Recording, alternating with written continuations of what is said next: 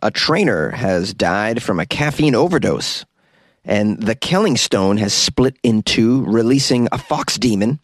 And endangered sharks are found in cat and dog food, according to a new study.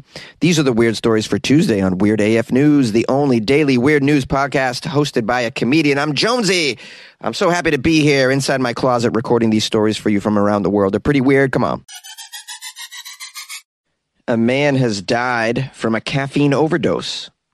A personal trainer died from an overdose after accidentally ingesting a powder with caffeine levels equivalent to 200 cups of coffee. How sad. I was very interested in this particular story because I'm such a caffeine junkie. I sort of knew you could OD on caffeine.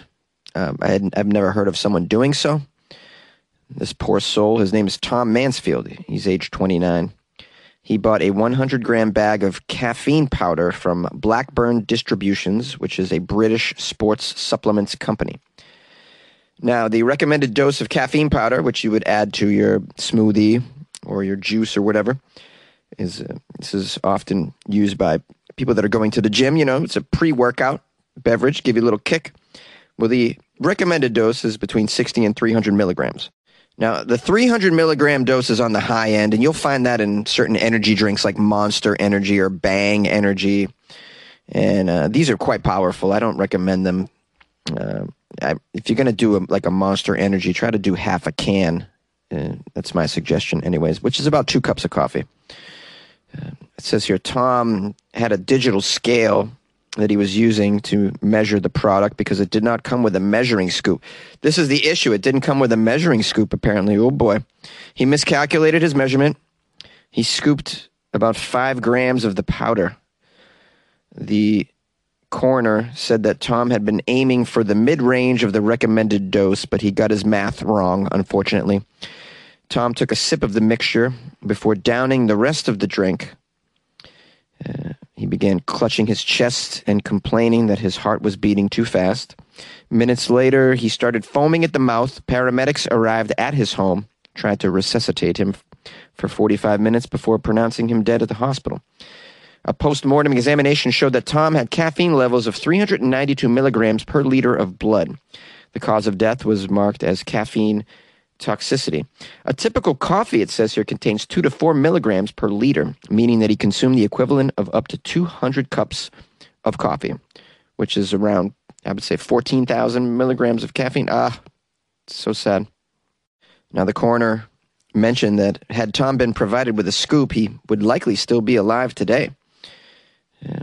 Blackburn Distributions now provides a scoop with this brand of ca- caffeine powder, apparently. And that's the end of the article. Yeah, you ought to provide some way of measuring. You could die from this stuff. Wow. And so it probably doesn't take much. Five gram scoop? That doesn't sound like much to me. You can easily OD on caffeine. Wow. It's very eye opening. I wasn't aware at how easy you could do that. So be very careful, guys. You got pre workout drinks and stuff. You want to watch your levels of caffeine. Here I am, uh, someone who's so into caffeine, it's ridiculous, uh, preaching to you. like, yeah, Jonesy, sure. Like, you you're an addict, Jonesy. Why should we listen to you? Yeah, I know I'm an addict, but I mean, I don't go crazy with this stuff. I do have a pound of coffee sitting in my kitchen that it's almost about 1,000 milligrams per cup. I haven't dared break into this and try it yet. I'm, I'm very scared. I'm going to have to cut it with regular coffee.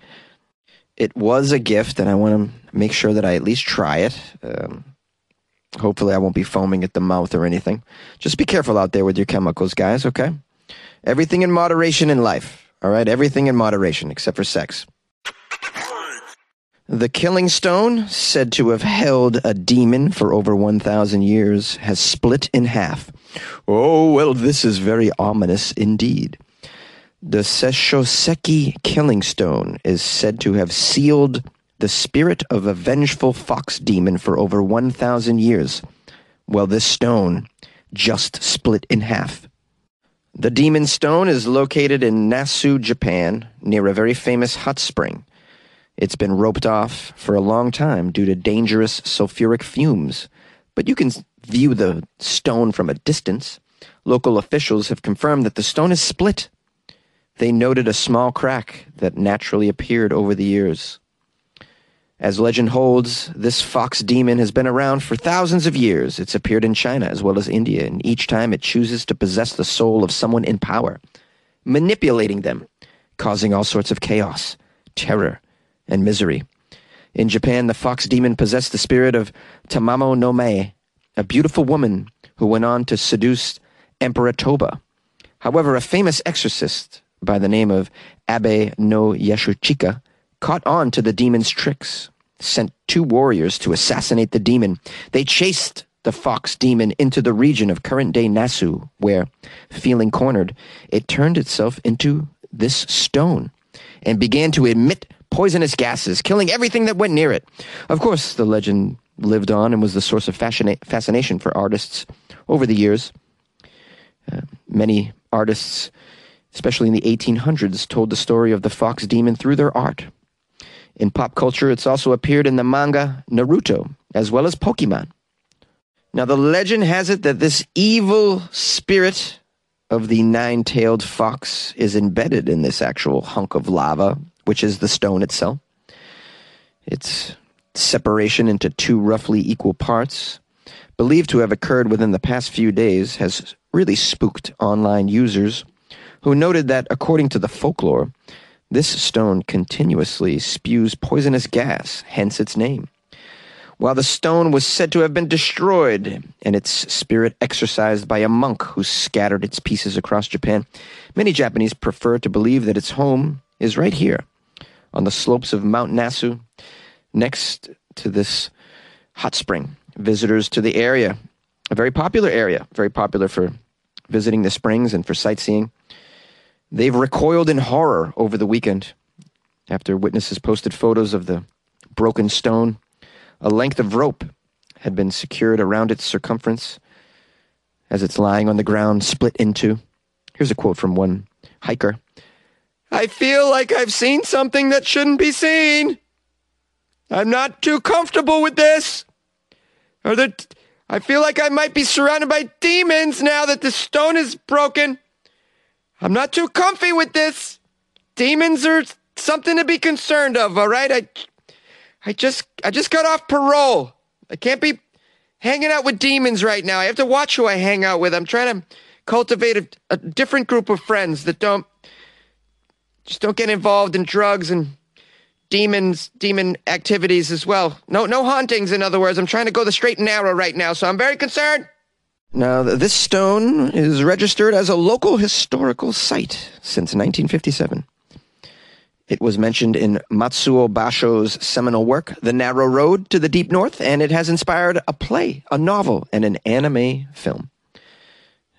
A uh, local volunteer guide is quoted as saying, Well, it's a shame that the stone is split because it was a symbol of the area, but I guess nature had simply taken its course, you know? These things happen. Local and national government officials will meet to discuss the stone's fate this week. Uh, what will happen? Well, you should put it back together and reseal it, okay? Get that demon inside. You can't have a, the demon stone just open like that. It's an open door, it's a portal to who knows where. Close that damn thing, man. Come on! Your pet food might contain endangered shark. You're feeding your dog and your kitty endangered shark. You might not even know it. This is according to a new study. Pet food containing endangered sharks is being fed to cats and dogs by unwitting owners, according to a new study. Scientists found that several brands contained endangered species, but listed only vague ingredients such as ocean fish or just fish, meaning that consumers are often oblivious of exactly what sort of fish is in there. Here's a quote from Ben, who's uh, an author of this study.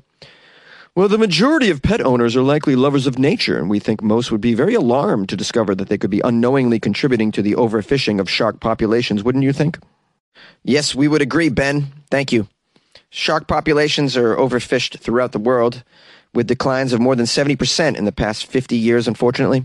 As apex predators, they are crucial for the balance of the ocean food chain, as you know, and the loss of sharks has had some knockoff effects on seagrass beds and coral reefs as well.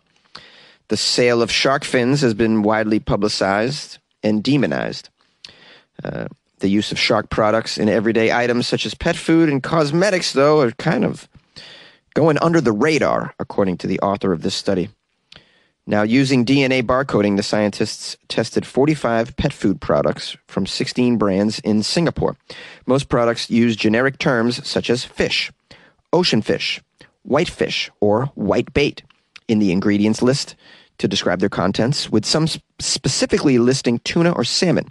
Others did not indicate fish whatsoever. Of the 144 samples sequenced, 45, or roughly one third, contained shark DNA. The most frequently identified species was blue shark, followed by silky shark and white tip reef shark. The silky shark and the white tip reef, reef shark are listed as, quote, vulnerable in the International Union for Conservation of Nature Red List. Products containing DNA of the sickle fin weasel shark, the Caribbean sharp-nosed shark, and the sand tiger shark, also vulnerable species, were identified as well in this food. The authors suggest the meat could be taken from shark carcasses that would be discarded after the valuable fins have been removed for, say, you know, shark fin soup or something. And uh, this could reflect a growing shark meat trade. They're calling for more accurate ingredient labeling so that people know what they are feeding their pets. They know where it comes from. And I support that. You should know where you're feeding yourself and your pets. You should know where all that stuff's coming from. And um, I would argue, please increase the font on those sides of those cans and foods and whatnot because the font is too small. I, I have a tree nut allergy, and I, if I can't read the ingredients, I mean, if I got to go get my readers, my reading glasses to read the side of the damn thing, you're putting me at risk. Okay, can we can we put the an increased font on the ingredients? Is that too much to ask of this world? Some of our lives are at stake here, and people want to know what's in their pet food. All right. We have a doctor in this story. These doctors get paid a lot to do very little. This guy, Dr. Andrew, let's see if he can contribute. He's an ecologist at the University of Exeter. He said the latest work followed research by his team and others revealing the presence of shark DNA in food products for human consumption as well, including the sale of spiny dog fr- spiny dogfish. Man, these shark names are so difficult. Spiny dogfish and hammerhead shark meat. And uh, these things have been served to humans as well. So these things are in our food. Um, you would think that they wouldn't throw shark meat around, but uh, apparently it's got a very low value. It's just a cheap source of protein.